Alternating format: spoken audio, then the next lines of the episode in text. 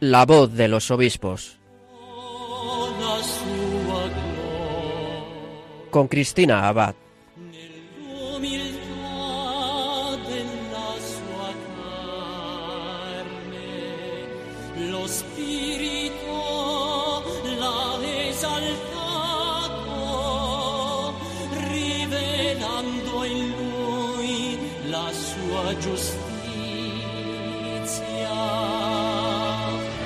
Muy buenas noches, queridos oyentes de Radio María. Un cariñoso saludo de quien les habla, Cristina Abad. Bienvenidos a este nuevo programa de la voz de los obispos, un programa en el que seguimos acercándonos a nuestros obispos, conociendo la obra que el Señor va realizando en su vida a través de la entrega de su ministerio, haciéndonos eco de sus testimonios, de sus noticias y de la alegría de sus diócesis. Y esta noche, queridos oyentes, vamos a realizar un viaje un poquito más largo de lo normal. Nos vamos a ir hasta Tenerife. Y esto es con ocasión de ese bicentenario de la creación de la diócesis de San Cristóbal de la Laguna que están preparando, que están celebrando. Bueno, allí nos espera su obispo, Monseñor Bernardo Álvarez, que nos va a contar los detalles de este acontecimiento y esperamos que también comparta con nosotros el testimonio y todas esas cosas que están viviendo en su diócesis y los detalles que está teniendo el Señor con todos los diocesanos.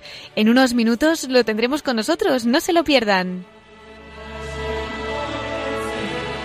En nuestra sección de episcoflases, Miquel Bordas nos contará más noticias de nuestros obispos y además nos introducirá en esa perla rescatada de esta semana. Como saben, pues son las palabras y el mensaje de nuestros obispos que ya han entregado su alma al Señor. Y para finalizar tendremos nuevamente a Monseñor Bernardo Álvarez para que de la mano de la Virgen pues nos introduzca en el corazón de María. Así que solo nos queda encomendarnos a ella y que se quede con nosotros, que nos acompañe también en la emisión de hoy de La Voz de los Obispos.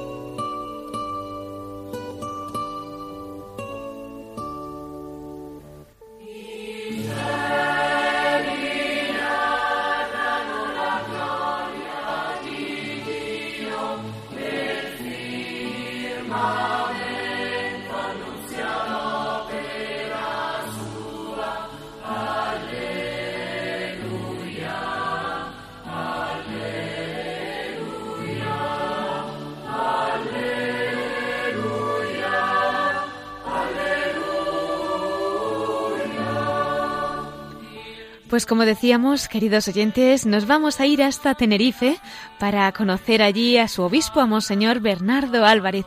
Pero antes de hablar con él, vamos a presentarle brevemente. Él nace el 29 de julio de 1949 en Breña Alta, en la isla de Palma. Realizó el bachiller elemental y superior con sus respectivas reválidas en Santa Cruz de la Palma, finalizando en el año 1967. Inició los estudios de arquitecto técnico de aparejador en 1967 en La Laguna, que abandonó para ingresar en el Seminario Diocesano de Tenerife en octubre de 1969. Realizó los estudios eclesiásticos en el Seminario Diocesano de Tenerife que concluyó en junio de 1976, año en el que también recibió la ordenación sacerdotal. En junio de 1987, tras el correspondiente examen, recibió el título de bachiller en teología por la Facultad de Teología del Norte de España, con sede en Burgos. Después, estudió teología en la Universidad Gregoriana de Roma desde 1992 al 94 y adquiriendo el título de licenciado en teología dogmática. Ha sido párroco en cuatro destinos diferentes durante 11 años, desde octubre de 1976 a octubre de 1987.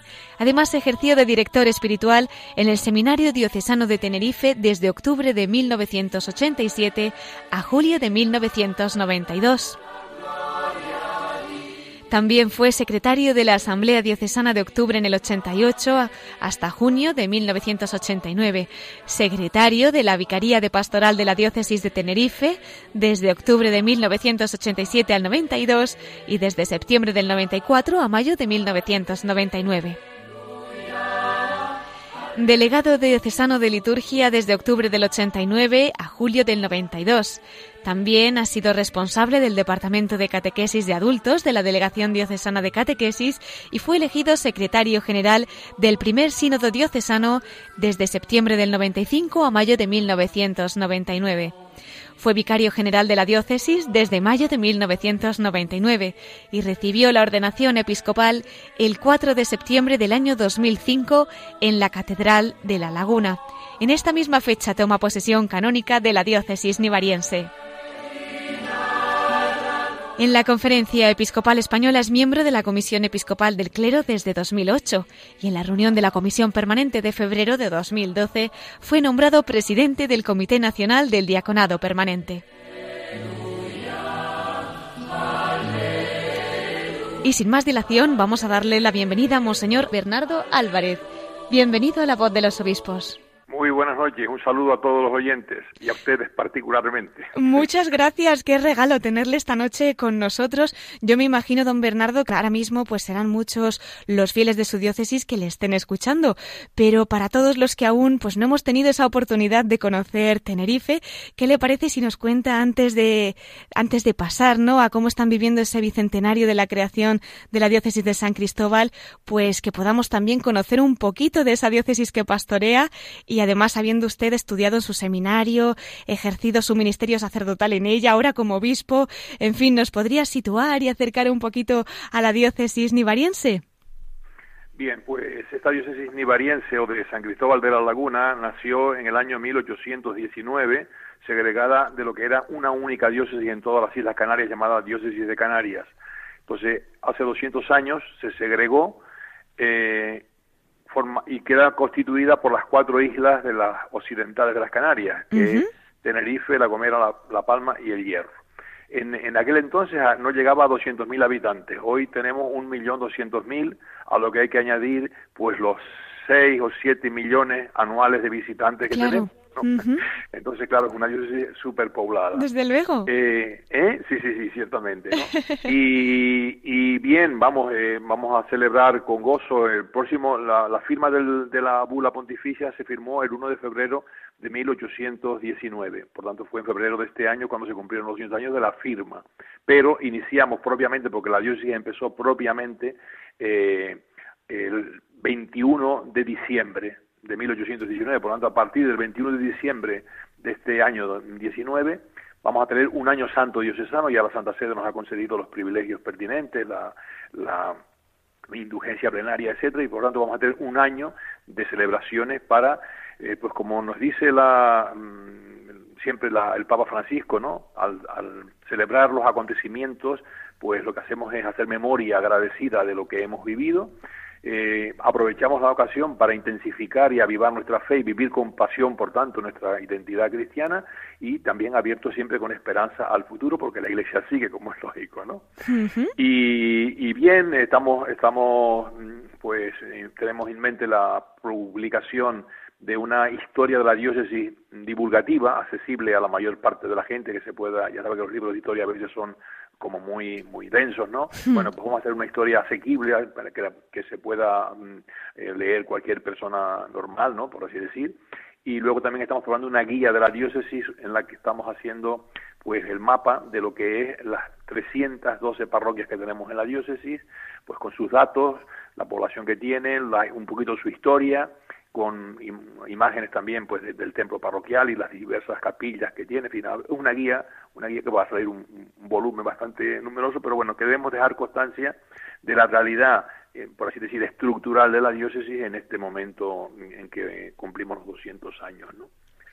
Y, y bueno, más cosas, pues sencillamente, pues lógicamente dar gracias a Dios porque lo que hoy somos es sin duda el resultado de la fe de nuestros antepasados, mm. eh, los templos que tenemos, pues todo, todo en definitiva es el fruto de la fe de unas personas que nos han precedido, ¿no? Entonces agradecidos a Dios por haberle conocido y creído en Él y agradecidos por las personas a las que Dios se ha servido para que hoy la diócesis sea lo que es, pues sencillamente nos disponemos a implicarnos nosotros para que también el futuro de la diócesis se, pues, se construya a partir de lo que nosotros somos y hacemos, ¿no? Esta es un poco la, dinámica que queremos imprimir en toda la gente, ¿no? Sí, desde luego es una ocasión, como bien dice usted, para dar gracias a Dios. Ahora me imagino que habrá pues personas en el cielo que estarán ahí intercediendo y que habrán formado parte de esa diócesis y estarán viviendo pues esa ocasión, ese bicentenario con tantísima ilusión, intercediendo y ayudándoles a todos. Porque si usted tuviera que decir algún rasgo distintivo de su diócesis, pues bien del clero, de las realidades eclesiales, en fin, ¿qué resaltaría? Bueno, yo resaltaría, mm, hay que decir que la devoción a la Virgen María es eh, universal, no hay rincón de la diócesis, no hay pueblo, no hay parroquia que no tenga su advocación a la Virgen María. ¡Qué maravilla! es verdad que la Virgen de Candelaria es la que de alguna manera eh, engloba pues, una mayor, una mayor devoción, pero luego cada isla tiene su patrona, en La Palma la Virgen de las Nieves, en El Hierro Nuestra Señora de los Reyes, en La Gomera Señora de Guadalupe, Tenerife Nuestra Señora de los Remedios y luego la Virgen de Canarias que es patrona de toda Canarias. ¿no? Pero luego cada pueblo tiene que si la Nuestra Señora de la Luz, Nuestra Señora de la Esperanza, Nuestra Señora del Rosario, Nuestra Señora de la Caridad, bueno, cada y se vive con una intensidad y con una con un eh, impresionante en cada parroquia no su patrona es una cosa absolutamente admirable no es un detalle en esta diócesis eh, decimos que toda España es la tierra de María no pero desde luego en, esta diócesis es una cosa asombrosa no y se ve por tanto que la, la, figura de María ha calado muy bien en el corazón de los creyentes y es un estímulo para la vivencia de la fe y para acercarse a Jesucristo que en definitiva pues María siempre nos muestra a Jesús y nos lleva eh, hacia él, ¿no? Y luego también otra característica de la diócesis es que al ser una diócesis insular, pues lógicamente cada isla tiene su peculiaridad y entonces en, en, en unas islas se, se, se, vive se expresa la fe de una manera muy arraigado en las costumbres. Eh, ya sabemos que mm, eh, al ser islas, cada isla pues configuran sus, sus tradiciones, ¿no? Hmm. Y esto, la verdad, que se ha inculturado, por así decir, en la, la fe se ha inculturado en las distintas maneras de, de proceder, ¿no? Por ejemplo, porque se yo, celebrar en la Isla del Hierro la Virgen de los Reyes, pues se hace en las procesiones con un baile precioso, se llama baile de la Virgen, ¿Ah, ¿no? ¿sí? Van bailando delante, sí, sí, van bailando delante de la Virgen. Es como, como aquello que dice la Biblia, ¿no? Que iban bailando delante del arca, ¿no? Bueno, pues una cosa, una cosa asombrosa, ¿no? En la Gomera hay algo parecido también, pero mm, mm, diferente a lo de y, y así, cada isla tiene sus peculiaridades, ¿no? Entonces, digamos que eh, lógicamente es una diócesis en la que también eh, la, el, papel de la familia en relación con la educación de los hijos, sobre todo en algunas islas como La Palma o aquí en norte de Tenerife, pues está, es muy fuerte, ¿no? Es el mm. papel de la familia en la, en la transmisión de la fe. Eso también es un valor muy, muy hermoso que tenemos. ¿sí? Pues vemos que es una diócesis sin duda muy viva, con esa gran presencia mariana. Aquí en Radio María enseguida se nos dibuja la sonrisa a don Bernardo cuando escuchamos hablar de la Virgen y que les acompaña de ese modo. Pues también, también, también Radio María contribuye a que la gente mantenga vivo su espíritu. Dios quiera, Dios quiera que así sea. Bueno, y además, por lo que he visto en la web de su obispado, eh, todas las parroquias de la diócesis también se unen en esa misión diocesana que ha convocado usted, ¿no? ¿Cómo, cómo se lleva a cabo? Bueno, vamos a ver, en el año 2015 que nos tocaba pues implantar un nuevo plan diocesano de pastoral, pues decidimos hacer un plan diocesano de, de cinco años, ¿no? Es decir, de 2015 a 2020. Y entonces, eh, dado que acababa de salir la eh, eh, la Evangelii Gaudium, ¿no? El, documento del, Santo Padre sobre un poco programático de su pontificado, pues decidimos eh, pues sigue, seguir un poco la, la, las orientaciones y las pautas del Evangelii Gaudium para realizar nuestro plan diocesano de pastoral, ¿no? Y entonces, eh, pues decidimos coger las cinco palabras que el Papa emplea en, la, en, el número 24 cuando dice eh, la iglesia en salida es una comunidad de discípulos misioneros y dice el que primerean, involucran, eh, acompañan, fructifican y festejan. Entonces teníamos las cinco palabras, una para cada. Entonces, a lo largo de estos cinco años, ya estamos en la última ya, pues hemos ido elaborando un programa de actuación, primerear, que significa lógicamente pues siempre adelantarnos y salir al encuentro de la gente, involucrarnos en la vida de las personas y por tanto estar atentos a sus necesidades, tanto espirituales como humanas, sociales, etcétera. Acompañar, por tanto también hemos cultivado, en, un tercer año hemos cultivado mucho lo de lo del acompañamiento de las personas, el trato personal, fructificar, que como vemos que el Papa expresa que significa que no basta sembrar, sino que hay que luego cultivar para que las cosas fructifiquen, ¿no? Y por tanto dar continuidad a las cosas, el, el, todo lo que es la, la, la, la formación de las personas para que puedan crecer y dar fruto abundante y ahora por el último año que estamos con la palabra festejar que lógicamente coincide con la celebración de este curso 19-20 coincide con la celebración del bicentenario de la diócesis ¿no? y queremos realzar sobre todo pues lo que es la celebración de la fe eh, recuperar y, y, revitalizar las celebraciones litúrgicas en fin pues esta es un poco la, la, línea que tenemos, ¿no?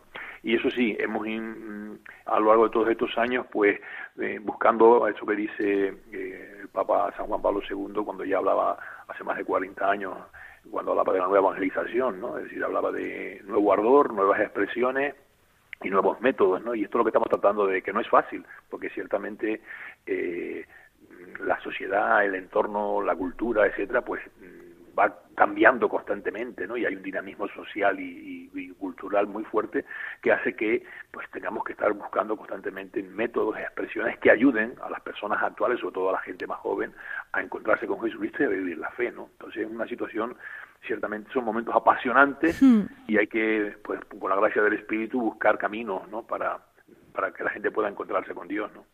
Una de esas expresiones, de esos caminos creativos y nuevos que me ha llamado la atención es la iniciativa Family Night, ¿no? ¿Qué nos puede decir? Explíquenos en qué consiste, don Bernardo.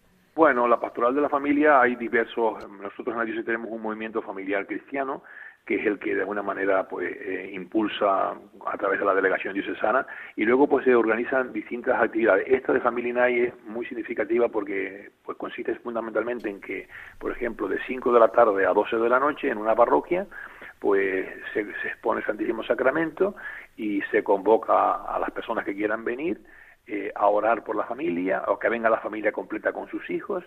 Eh, durante esa eh, vienen pues van viniendo a lo largo de todo ese tiempo, ¿no? Entonces están por un ratito, el sacerdote les acoge, eh, hay una oración, eh, y luego hay una cosa muy interesante y es que delante del Santísimo se coloca en el suelo una, una especie de cestita. Eh, a la entrada de la puerta hay unos papelitos donde la gente, con un bolígrafo, donde la gente apunta sus intenciones, sus preocupaciones, sus inquietudes y las deposita ante el Santísimo, ¿no? Entonces hace su oración y deposita su petición o su acción de gracia ante el Santísimo, ¿no? Es una experiencia interesante porque de alguna manera acerca a, muchas personas a, lo que es la experiencia de orar, de poner en manos de Dios pues su familia, las situaciones que viven en la familia, la preocupación por los hijos, la educación, el cuidado de las personas mayores, es decir que, bueno, lo que en definitiva es la vida de familia, con esto les ayudamos a que de alguna manera sepan que no están solos, que el Señor les acompaña y bueno, esto en los sitios que se ha hecho la verdad que ha sido ha tenido muy buena acogida y van pasando la familia, las personas, ¿no? Eh, a lo largo de todas esas horas, ¿no? Así que ciertamente una experiencia, bueno, como otras que, que podrían ser igualmente válidas, pero que ciertamente en esta pues hemos visto que muchas personas la valoran y la, y la participan y la disfrutan, ¿no? Hmm. Y qué necesario es, ¿verdad? Las familias santas que tanto necesitamos hoy en día. Yo creo que puede ser una idea buenísima también para que a lo mejor pues en otros lugares pues les, les incentive, ¿no? Y acercándose al Señor pues también se lleven a cabo estas iniciativas con la familia y bueno, pues realmente por lo que nos cuenta don Bernardo están construyendo una diócesis muy misionera. Antes cuando le presentábamos comentábamos que usted estaba estudiando arquitectura técnica en La Laguna cuando abandonaba su carrera para ingresar al seminario. De alguna manera, mm, creo que podríamos decir que el Señor le llamó a colaborar con él en una obra pues mucho más grande, ¿no? que cualquier otra, la más grande de hecho, a ser discípulo suyo para trabajar por el propio reino de Dios. Querría compartir con nosotros cómo acogió, ¿no? esta invitación del Señor. Bueno, eh, yo soy de la isla de La Palma, yo soy, yo soy natural de esta diócesis, ¿no? Yo, nací en la isla de La Palma, entonces vine a estudiar a Tenerife, como donde, que aquí a la laguna donde está la universidad, y bueno, yo era un joven cristiano normal que me había criado en una familia cristiana, me había educado como joven cristiano, participaba en, mi, pueblo, en mi parroquia, pues en algunas actividades propias de los jóvenes allí. En aquellos años, estamos hablando de los años 67, ¿eh? ya ha llovido. y, y, bueno, me vengo a la laguna a estudiar eh, arquitectura técnica o aparejadores y, y continuó mi vida cristiana, formo parte de algún grupo de jóvenes aquí, me acuerdo que en aquellos tiempos colaborábamos mucho en lo que entonces se llamaba la campaña contra el hambre, íbamos también a los barrios nuevos de las periferias a echar una mano a las parroquias, etcétera, alguna cosa de catequesis, bueno, estamos hablando de un joven de 18, 19, 20 años y por tanto pues combinaba mi, mi actividad estudiantil con mi vida cristiana participando en algún grupo, ¿no? La gente, me, como me veían en estas cosas, pues decían, no, tú vas para cura, tú vas para cura. Y yo decía, digo, no, no, no, lo mío es una familia, yo eh, casarme, tener hijos, además, pues, pues tenía simpatía por alguna muchacha, salía con alguna chica, etcétera. Bueno, pues estas cosas uno ya tenía más o menos proyectado, ¿no? Pero el Señor, pues en un momento determinado, me, me, me, me coloca como si dijéramos entre la espada y la pared. Eh, sí, porque me acuerdo que yo rezaba la oración de Charles de Foucault, eh, Padre, me pongo en tus manos, haz de mí lo que quieras, te doy las gracias, sea lo que sea, etcétera, ¿no? Y me acuerdo que se lo dije una vez a un sacerdote y, y dice, pero tú esa oración la rezas de verdad. Aquello me, me, me interrogó, como diciendo, ¿cómo que no la rezo de verdad? Yo rezo la oración. No, no, pero no, tú rezala en serio, tú, tú de eso de verdad, disponible, disponible y tal y cual. Y bueno, pues las cosas que pasan, ¿no? Que el Señor me cogió por la palabra. Porque efectivamente, hazme lo que quieras, sea lo que sea, te doy las gracias, estoy dispuesto a todo, lo acepto a todo, esas, esas expresiones que luego, claro, cuando me di cuenta de lo que estaba diciendo, claro. prácticamente me entró como cierto, como cierto temblor, ¿no? Pero bueno, el Señor tiene sus caminos y me acuerdo que fue a los 21 años, a mitad de curso, pues una experiencia orando por la noche a la hora de acostarme sencillamente, ¿no? Donde el Señor, pues de alguna manera, no me dejó dormir, porque eh, me acuerdo que era mm, rezando, fíjese, rezando Señor mío Jesucristo, esta, esta expresión que decimos, porque os amo sobre todas las cosas, ¿no? Esa era la expresión, ¿no? Y entonces, ¿cómo que me ama sobre todas las cosas? Sentía como dentro, y entonces, ¿por qué, por qué no quieres ser sacerdote? ¿Por qué dices que no quieres ser sacerdote? En fin, estas cosas que te vienen. Sí. Una, experien una experiencia que no me dejó dormir y bueno, estuvo unos varios días un poco dando vueltas, lo, lo, lo fui consultando con, con sacerdotes de confianza y al final, bueno, pues prácticamente dos meses después ya había tomado la decisión de dejar aparejadores e irme al seminario, ¿no? Y así fue, fui entre el seminario en el curso 69-70, me ordené en el 76 y, y mira dónde nos va llevando el Señor. Y aquí estamos. Aquí estamos. Así que el Señor, el Señor tiene sus caminos y lo que importa es conocerlos y responder a ellos, ¿no? Hmm. Eso se trata. ¿Quién le iba a decir a usted, don Bernardo, que precisamente en esa diócesis en la que se entregó al Señor para ser sacerdote, en la que previamente también ha ejercido su ministerio como sacerdote en varios cargos, pues ahora iba a estar como obispo, ¿no? Sí, eso ciertamente eh, es de las cosas más complicadas, ¿no? Pues, porque, bueno, como, de, como de, se suele si lo sé no vengo, ¿no? Si lo sé no vengo. Bueno, eh, bromas aparte, ciertamente es un, un honor, ¿no? Que, el Señor, pues, me, me haya llamado no solamente sacerdocio, sino luego a ejercer esta misión tan importante de ser, pues, vicario de Cristo en una diócesis y, de alguna manera, pues, eh, guiar, guiar a esta, a esta diócesis en la que yo nací, en la que se construyó mi fe, mi vida cristiana y bueno, efectivamente es, se suele decir que nadie es profeta en su tierra y, y bueno, yo la verdad que he experimentado pues mucha acogida tanto por parte de los sacerdotes como por los fieles en, en general y de verdad yo ya conocía muy, mucha gente antes, ¿no? Y conocía toda la diócesis porque había sido vicario, había sido también eh, responsable de catequesis de adultos, y todas estas cosas, entonces eso mm. pues también ha facilitado mucho las cosas, ¿no? Y por tanto, bueno, pues también el tener conocimiento de la vida, de la historia de la diócesis, de las costumbres, de la forma, bueno, pues también eso ha facilitado mucho el ejercer el ministerio en esta diócesis, ¿no? Llevamos ya 14 años, ¿eh? Bendito sea Dios. pues cuente con nuestras oraciones, las oraciones de, de, Radio María, siempre en esta misión que le encomienda a la Iglesia. Y bueno, pues también nosotros aquí en esta emisora queremos decir sí, ¿no? A la obra de Dios y a esta obra que quiera realizar a través de María. Hace apenas un mes, ¿no? Tenía lugar ese encuentro de Radio María y en Tenerife, que contó además con su presencia. Fue realmente una alegría para todos nuestros voluntarios, para nuestro director, el padre Luis Fernando de Prada, para todos los que nos unimos espiritualmente. En fin, ¿qué mensaje don Bernardo nos daría para que podamos continuar esta labor de evangelización de la mano de la Virgen? Pues yo animarles a todos a perseverar. Este, yo soy consciente del gran bien que hace a muchísimas personas eh, Radio María. A mí me cuenta gente que por ejemplo, que va conduciendo y que cambia de emisora y de repente le sale, le, cambiando de emisora le sale Radio María y se queda como colgado, ¿no? Que se queda como, como atrapado porque les, llama, muy, incluso a mucha gente pues indiferente religiosamente o alejada de les llama la atención, ¿no? Yo pienso que la Virgen María ahí tiene un papel también importante en ese sentido, ¿no? Ella va siempre por delante, ella nos, nos primerea, por así decir, ¿no? Y entonces yo pienso que hacéis una labor misionera de primer orden, aparte de ayudar a consolidar la fe en las personas que ya conocemos a Dios, creemos en Él y nos ayuda mucho pues en la oración, pues eso mismo, cuando vamos conduciendo ponemos Radio María, San Rosario, escuchamos una meditación, pero eh, yo pienso que está haciendo un, extraordinario trabajo misionero, es decir, que muchas personas casualmente de repente se encuentran con la emisora, oyen una charla, oyen hablando de un tema interesante, y yo no, la, cuánta gente me dice, oye al padre Munilla eh, explicando no sé qué cosa y tal, bueno, pues gente que digo, pero bueno, como esta persona se, y se quedan como colgados, ¿no? Escuchando, escuchando pues de repente una charla, una, una, una, una meditación, una reflexión, una canción, en fin, que pienso que hacéis un trabajo extraordinario y que el Señor pues lo bendiga y lo haga fructificar ¿eh? abundantemente. Muchísimas gracias, don Bernardo. Contamos también con sus oraciones para, para poder seguir de la mano de María evangelizando y haciendo misión a todos los rincones ¿no? que, que ella quiera llevar. Y bueno, pues quería invitarle también, no quería despedirle en esta primera sección del programa, porque como siempre nos quedamos con ganas de más cuando oímos hablar de la Virgen, pues quería pedirle que nos acompañara también en la última sección que tenemos de la voz de los obispos desde el corazón de María. Querría quedarse con nosotros y compartir después alguna anécdota especial que haya vivido en el corazón de la Virgen? Muy bien, pues esperamos, esperamos. Muchas gracias, don Bernardo. Pues entonces hasta dentro de unos minutos. Monseñor Bernardo Álvarez, obispo de Tenerife. Hasta entonces. When the music fades, all is stripped away, and I simply come. Longing just to bring something that's of worth that will bless your heart. I'll bring you more than a song, for a song in itself is not what you have required. You search much deeper within through the way things appear.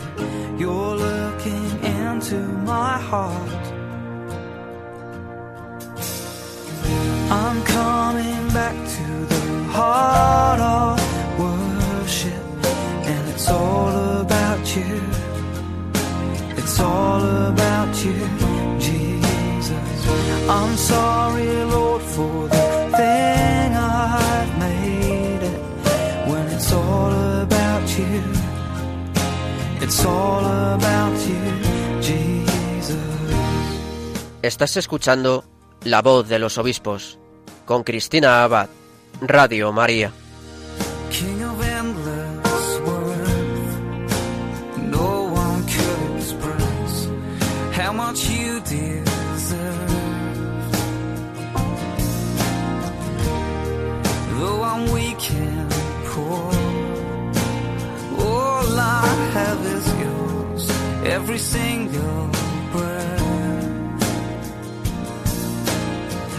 I'll bring you more than a song, for a song in itself is not what you have required. You search much deeper within,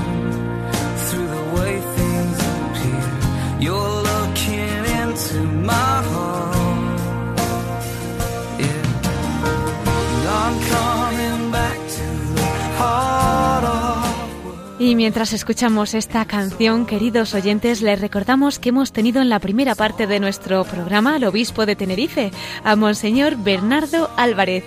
Él nos ha estado contando cómo están viviendo la celebración del bicentenario de la creación de la diócesis de San Cristóbal de la Laguna. Ha compartido con nosotros además el testimonio de su vocación, de amor al Señor, de entrega de todo corazón, ¿no? Y en esa entrega, pues cómo el Señor ha ido obrando en su ministerio primero sacerdotal, y ahora episcopal. Bueno, los que se acaben de incorporar y se hayan quedado con ganas de escuchar esta entrevista a Monseñor Bernardo Álvarez, les invitamos, como siempre, a visitar nuestra página web y ya saben que en el podcast de la voz de los obispos tienen todas las entrevistas de nuestros prelados. Pero todavía están a tiempo de escuchar al obispo de Tenerife porque nos acompañará también en la voz de los obispos desde el corazón de María. Pero antes tenemos aún más noticias de nuestros obispos, así que vamos a dar paso a los episcoplases con Miquel Bordas.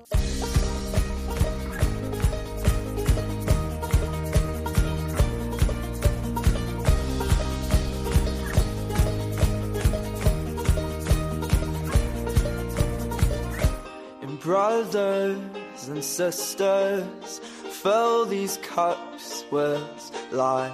Please forgive them, cause they know not their lives. So take these words and make them right. So one day you and I will write our names in the sky. We'll confide, and I'll find mine.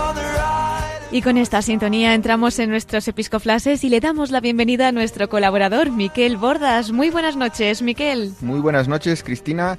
Y si te parece, vamos a empezar estos episcoflashes pues con una felicitación eh, porque se ha hecho público el nombramiento como obispo de un eh, misionero español, un religioso agustino, Recoleto, en Brasil. Se trata de Monseñor Jesús María López Mauleón, primer obispo de la nueva prelatura de Algo Chingu Tucumá, en la Amazonía brasileña.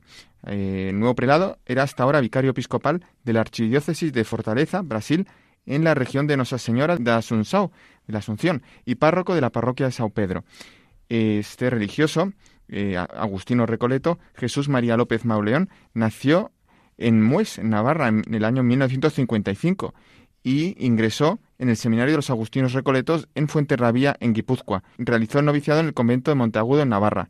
Hizo su profesión religiosa en la Orden de los Agustinos Recoletos en el año 1980 y recibió la ordenación sacerdotal al año siguiente en Marcilla, en Navarra. Tras ser ordenado sacerdote, vino desempeñando su labor pastoral en España, pasando por distintas localidades, hasta que en 1999 fue designado para constituir, junto con otro religioso agustino, la nueva presencia de los agustinos recoletos en la diócesis de Tianguá, en Ceará, en Brasil.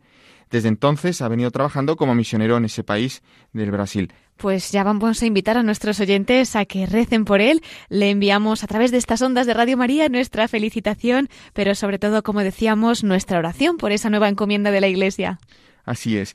Y también vamos a rezar esta vez por dos agustinos que han fallecido. También son dos obispos misioneros en Hispanoamérica, de origen españoles, y que han fallecido en estas últimas semanas con una edad relativamente joven. Porque, en primer lugar, quería hacer mención de que el pasado 23 de octubre fallecía en Buenos Aires, a raíz de una larga enfermedad, el obispo español de Callafate, el agustino José Demetrio Jiménez. Agustino no Recoleto. ¿eh? Hemos dicho que Monseñor Jesús María López Era eh, Recoleto, pues estos dos fallecimientos de obispos españoles misioneros se tratan de agustinos. Bien, pues don José Demetrio Jiménez tenía 56 años de edad y llevaba 38 años de vida religiosa. Y por último, pues traer aquí la noticia del fallecimiento el pasado 1 de noviembre del obispo de Iquitos, en Perú, que es el religioso agustino español, Monseñor Miguel Olartúa Laspra. Él, además, era originario de Bilbao. En estas últimas semanas, además, se da la anécdota o la circunstancia que Monseñor Miguel Olartua había participado como uno de los once obispos del Perú presentes en el Sínodo de la Amazonía. Pues descansen en paz tanto Monseñor Miguel Olartua como Monseñor eh, José Demetrio Jiménez, misioneros agustinos en Hispanoamérica. Descansen en paz. Y ahora pues nos hacemos eco también de una visita importante que hemos tenido esta semana pasada en España, la capital de España, en Madrid, que es nada más ni nada menos la del cardenal guineano Robert Sarah, prefecto de la Congregación para el Culto Divino y la Disciplina de los Sacramentos. Así, el pasado jueves 7 de noviembre, el cardenal Robert Sarah impartió una conferencia en el auditorio de la Universidad San Pablo CEU de Madrid para presentar el Congreso de Católicos y Vida Pública que se va a desarrollar del 15 al 17 de noviembre y el cardenal Robert Sarah reflexionó en este acto sobre la importancia de la educación en la misión de la Iglesia, subrayando que la Iglesia es madre, pero también maestra. Por tanto, el prefecto de la Congregación para el Culto Divino constató que uno de los grandes problemas de nuestro tiempo es la necesidad de ser amado. En este sentido, el purpurado remarcó que la familia es la primera célula que puede proporcionar este afecto, pero alegó que hoy en día está la familia desestructurada, demolida y desmantelada, especialmente en el mundo occidental, por lo que la influencia educativa de los padres necesita ser completada y ayudada por la de los maestros. El cardenal Sara apuntó que la educación y las estructuras escolares están impregnadas de una atmósfera de indiferencia hacia lo religioso o moral y de rechazo al absoluto y a Dios. Dios ya no preside eh, la vida educativa. El purpurado resaltó que uno de los obstáculos más preocupantes de hoy es la confusión sobre la identidad sexual de la persona humana, a menudo llamada teoría de género. Y la crisis antropológica y moral que atraviesa nuestro tiempo, sostiene el cardenal Saraj, exige que la Iglesia asuma una mayor responsabilidad, conciencia y compromiso para proponer su enseñanza doctrinal y moral de modo claro, preciso y firme. Bien sabias estas palabras del cardenal Sara que sin duda pues harán mucho bien para España, para la educación y como no pues para esa misión de la Iglesia a la que nos alienta, ¿no? Pero creo que esa presentación del Congreso de Católicos y Vida Pública no fue el único acto que presidió el cardenal Sara aquel jueves, ¿no, Miquel? Así es, Cristina, también gozó de gran expectación su presentación del libro, de su último libro, Se hace tarde y anochece, que recuerda pues este camino que hacen los discípulos de Maús eh, o hacia Maús, eh, acompañados por Jesús que les va explicando las escrituras, eh, pues en un contexto pues mm, para ellos de desesperanza, parecía que Jesús había fallecido, le habían matado y aquello se había terminado, ellos escapan de Jerusalén, ¿no? Pues él en este libro va contando desde este símil pues la situación actual de crisis, ciertamente de crisis, pero también como no falta la presencia de Jesús que nos va enseñando a sí mismo, él nos explica a sí mismo. Entonces, eh, también quiero, porque estuvimos ahí, tú y yo, Cristina, en este acto de presentación del libro, eh, pues también traer aquí a nuestros oyentes la, presencia, ¿no? Que con su presencia, que es una presencia muy sencilla, es una persona como que se la ve muy discreta, eh, pues un hombre de silencio, pues cómo ese silencio genera, por un lado, pues toda esta enseñanza, esta abundancia, ese, también esa profundidad en el análisis y esa esperanza también para todos nosotros, pero también esa personalidad suya, ¿no? Que da como mucha paz, mucha paz, eh, mucha alegría además, y como nos centra en lo esencial, ¿no? Que es la oración, como que lo vive. Él todo lo que escribe, lo que predica, se ve en esta persona como que lo vive. Si vemos que en la iglesia, pues a través de estas personas que pues son de una capacidad intelectual muy potente, etcétera, pero que lo importante es esa vida interior, ¿eh? esa vida interior, de ahí sale la vida de la iglesia, siempre la contemplación precede a la acción.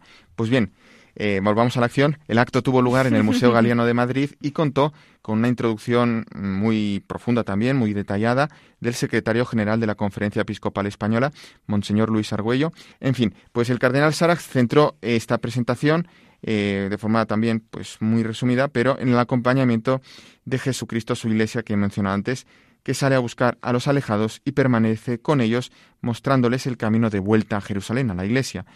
El purpurado, además, eh, recordó la importancia en estos momentos de estas claves de la vida eclesial, que serían cuatro pilares. Para empezar, la oración, que ya hemos insistido en ella, la fidelidad a la doctrina católica, la comunión con el Papa y una comunión afectiva importante, y también, por último, la caridad. Pues, ¿qué te parece, Miquel, si escuchamos las propias palabras del cardenal Sara para recordarlo? Hemos de hacer morada en el corazón abierto del Hijo de Dios. Hemos de reforzar la unidad en la Iglesia. Hemos de orar sin desfallecer. Hemos de preservar la doctrina católica. Hemos de amar de todo corazón al Santo Padre. Hemos de dar testimonio de nuestra fe con las obras de caridad. Eran las palabras del cardenal Robert Sara en esa presentación que hacía el jueves por la tarde de su nuevo libro, Se hace tarde y anochece. Eh, Miquel Monseñor José Ignacio Munilla, el obispo de San Sebastián, precisamente hacía alusión el pasado viernes a este libro como una esperanza, como una luz para la Iglesia, pues como nos decías también en estos momentos en los que se habla pues de esta crisis, ¿no? Así es, Cristina. Vamos a escucharlo.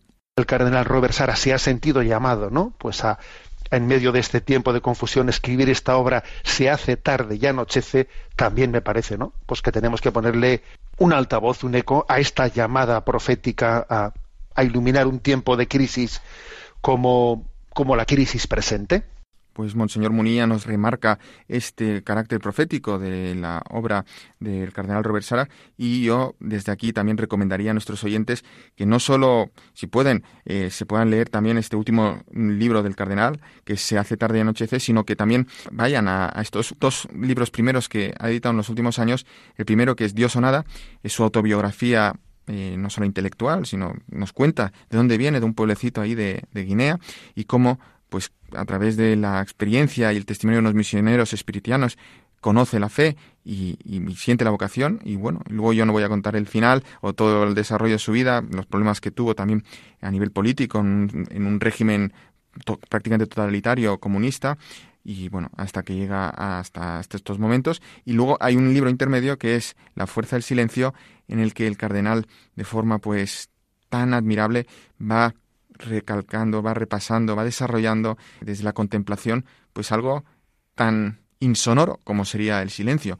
Pues él le va sacando toda esta tonalidad, esa sonoridad, para que insistir en que en este mundo moderno que hay tanto ruido, que se nos mete el ruido eh, internet, en el móvil, ¿no? Estas tentaciones y que nos hacen salir de nosotros mismos y no estar en nosotros mismos, ¿no? Pues lo importante que es el silencio para poder al final escuchar la palabra, la palabra de Dios. Pues bien, este último libro viene también desde este silencio y desde esta escucha de la palabra, el libro de Se hace tarde y anochece, pues a analizar nuestra situación, que es una situación grave, eso no, no nos podemos engañar, pero también hay una esperanza que es pues esa vida en la iglesia, nuestra iglesia, que es una vida centrada en la Eucaristía, donde se genera la unidad y donde podemos realmente vivir como hijos amados de Dios. Y así Cristina también pasaría a la última noticia sobre el cardenal Sarac porque aprovechó también esta estancia en Madrid para peregrinar al Cerro de los Ángeles y ahí obtener, ganar, lucrarse del jubileo con motivo del Año Santo que está terminando con motivo del centenario de la consagración de España al Sagrado Corazón de Jesús. El cardenal Sarac estuvo rezando también ante la tumba de los mártires del Cerro de los Ángeles y antes de terminar su peregrinación y de regresar a Roma hizo algo que supongo que le gustó mucho, eh, que es visitar a las madres carmelitas del cerro. Él que siempre pondera tanto la vida religiosa y sobre todo la contemplativa, ¿no? La vida contemplativa como ese corazón de la Iglesia ese ejemplo encarnado de esta vida de silencio, de un silencio contemplativo que siempre precede la acción, que es ese, esa garantía de que la Iglesia pueda traer mucho fruto en nuestro mundo. Ahí, pues, por supuesto, puedo saludar e interesarse por nuestras hermanas religiosas, carmelitas, que seguro que habrán agradecido vivamente esta, esta visita. Seguro que sí, un regalo para ambos, sin duda. Bueno, Miquel, hablamos de unidad, hablamos de oración. Hoy también es un día, un domingo muy especial, en el que todas las diócesis de España también se han unido por un motivo que creo que nos vas a contar ahora, ¿no? Nos lo vas a recordar. Pues es el día de la Iglesia Diocesana, Cristina. Eso es. Así que estando en este programa ¿quién es mejor que nuestros obispos para contarnos qué es lo que estamos celebrando? Así que, Cristina, te invito y a nuestros oyentes a escuchar al arzobispo de Pamplona, Monseñor Francisco Pérez, quien nos va a hablar este domingo de este día de la Iglesia diocesana. El domingo, hoy, 10 de noviembre, celebramos el Día de la Iglesia diocesana con el lema Somos una gran familia contigo sin ti no hay presente, contigo hay futuro. Se trata de una jornada que nos ayuda sobre todo a tomar conciencia de nuestra pertenencia a la gran familia de la Iglesia. La celebración de este día nos brinda un año más la oportunidad de poner ante nuestra mirada con profunda gratitud todos los dones que el Señor nos regala por medio de su Iglesia una iglesia que en la diócesis se hace cercana, visible y amable, una iglesia en la que todos somos necesarios, cada uno respondiendo a la propia vocación a la que ha sido llamado y participando en la misión única, compartida por todos, de llevar la luz de Cristo a todos los rincones de nuestro mundo y de nuestros pueblos. Cada uno de los bautizados damos respuesta personal a la vocación de hijos de Dios, y profesamos nuestra fe respondiendo también individualmente. Pero además, el Señor ha querido que caminemos unidos en un ambiente comunitario, haciendo iglesia, iglesia familia.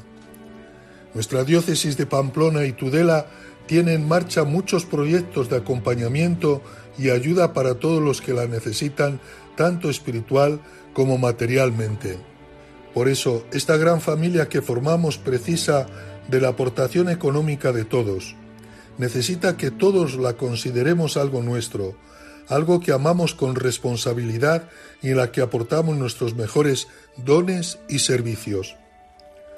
Son muchas las personas que dentro de las comunidades cristianas van tomando cada vez más conciencia de su pertenencia viva y activa a la Iglesia y están dispuestas a ofrecer su tiempo, su saber, su colaboración, tanto espiritual como material, para que la Iglesia pueda seguir cumpliendo con fidelidad el encargo de Jesucristo de ofrecer a todos los hombres la buena noticia de la salvación. Seamos portadores de la alegría del Evangelio. Trabajemos por reflejar el rostro misericordioso de Dios en cada uno de los ambientes en los que vivimos. Os invito a todos con motivo de esta jornada a dar gracias a Dios por la Iglesia, a sentiros en ella como en vuestra familia y a colaborar con vuestro trabajo apostólico y con vuestra ayuda material y económica en su misión y su sostenimiento económico. Con mi bendición,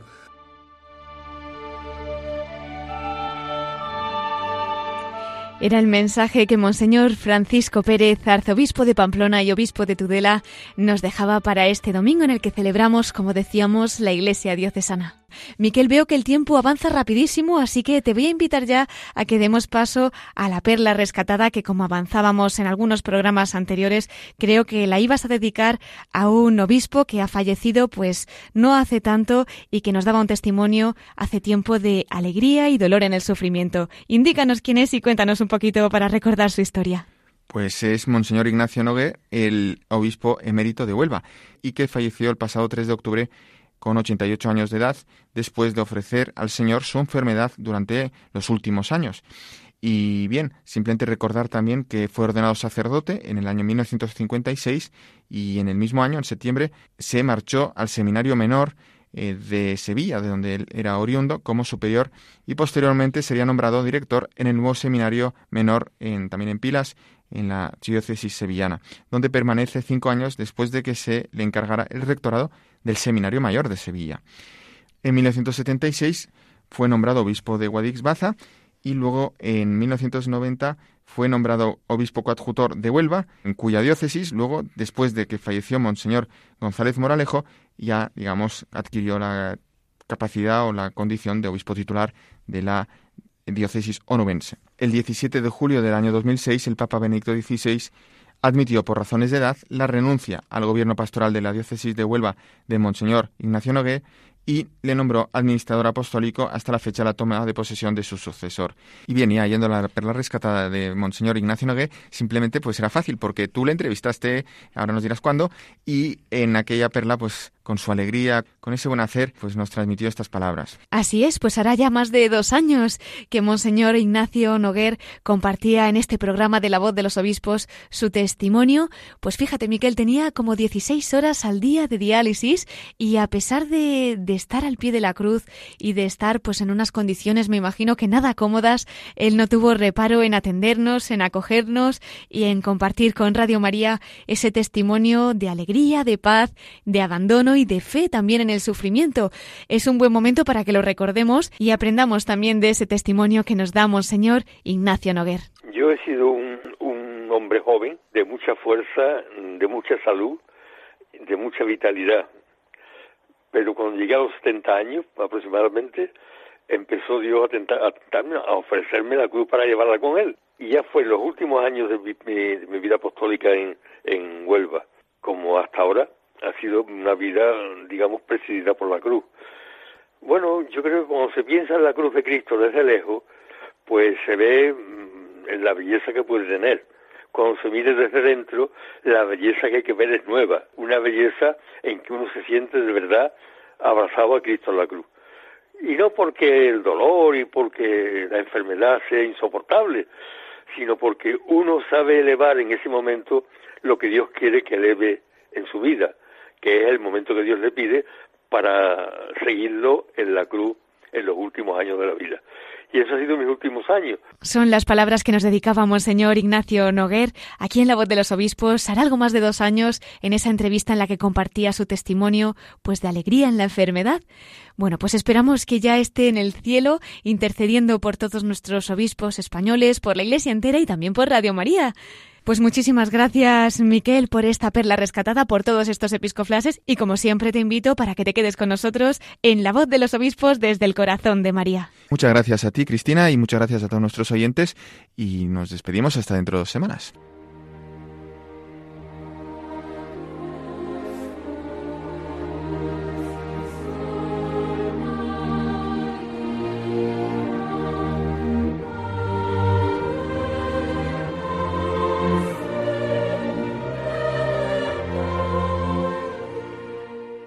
Y entramos ya en la voz de los obispos desde el corazón de María. Hemos tenido en la primera parte de nuestro programa al obispo de Tenerife, a Monseñor Bernardo Álvarez. Él ha compartido cómo están viviendo, cómo están preparando ese bicentenario de la creación de la diócesis de San Cristóbal de la Laguna. Nos ha contado también pues cómo viven la fe allí en su diócesis, ha compartido el testimonio de su vocación y ahora tenemos el privilegio de que también nos hable desde el corazón de María. Muy buenas noches nuevamente, don Bernardo. Buenas noches, buenas noches. Don Bernardo, ya que estamos en esta sección especialmente mariana, yo tengo que confesarle que cuando vi por primera vez su escudo episcopal, esa imagen tan bonita que tiene de Nuestra Señora del Buen Consejo, que le confieso que también comparto esa devoción tan especial y no quería que pasara la ocasión de este programa, ¿no? Sin que compartiera con nosotros cómo es esa devoción, esa unión tan especial que tiene usted y que guarda con nuestra madre. Bueno, mi devoción a la Virgen María, lógicamente, nació en la familia, en casa, ¿no? Pues eh, me acuerdo que eh, a mi casa venía todos los meses una imagen en esas capillitas domiciliarias, una imagen de la Virgen Milagrosa.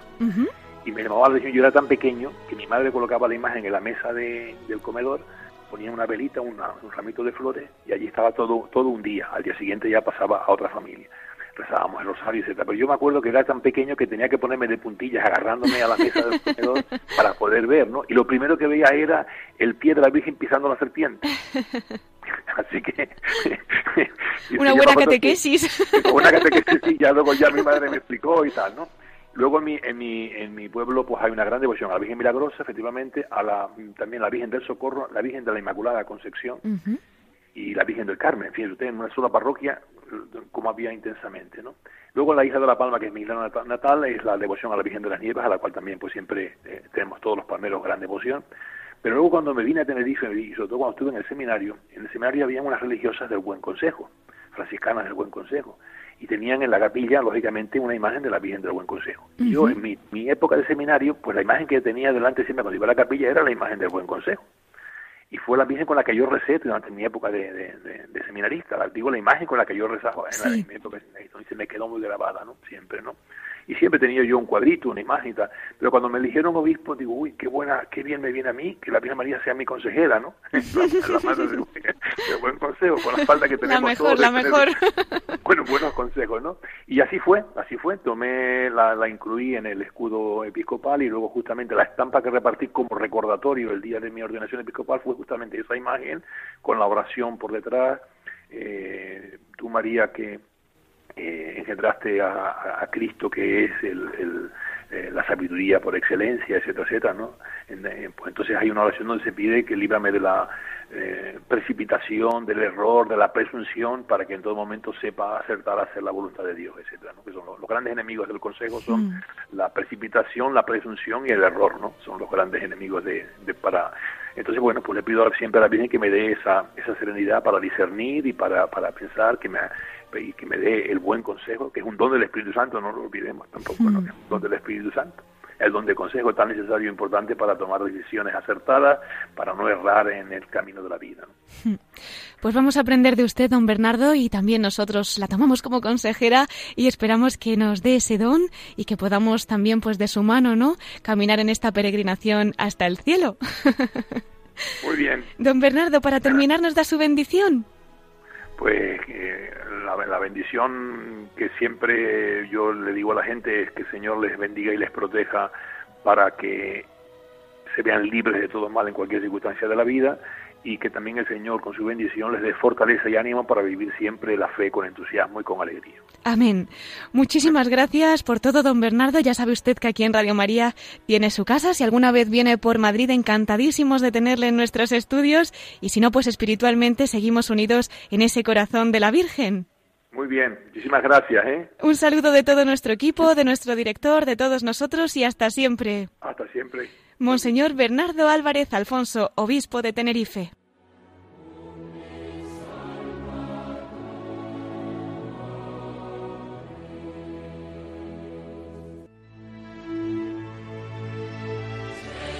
Pues queridos oyentes, hemos llegado al final de nuestro programa. Tenemos ya que despedirnos. Les vamos a recordar, como siempre, nuestro correo electrónico para todos aquellos que nos quieran escribir. Lo pueden hacer a la voz de los obispos arroba radiomaria.es. Agradecemos una vez más al obispo de Tenerife, a Monseñor Bernardo Álvarez Alfonso, que haya compartido con nosotros la entrevista de esta noche en la que nos ha hecho partícipes de esa gran alegría que están viviendo en la diócesis, celebrando el bicentenario de la creación de la diócesis de San Cristóbal de la Laguna. También ese testimonio que ha compartido y que nos haya acercado al corazón de María de este modo tan entrañable.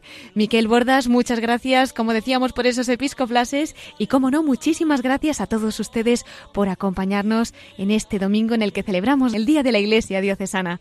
Nos volvemos a reunir en 15 días, si Dios quiere. La semana que viene podrán escuchar el programa Mirada de Apóstol con el Padre Miguel Segura. Les espero en 15 días a las 9 de la noche, a las 8 en Canarias. Les dejamos ahora con el informativo de Radio María. Se despide Cristina Abad. Que Dios los bendiga y que la Virgen María les acompañe siempre.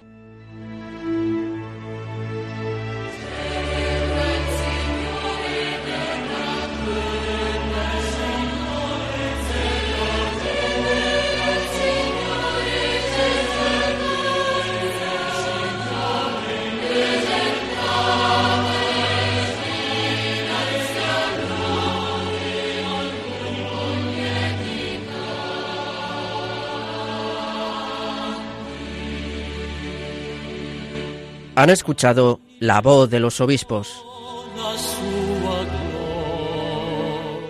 con Cristina Abad.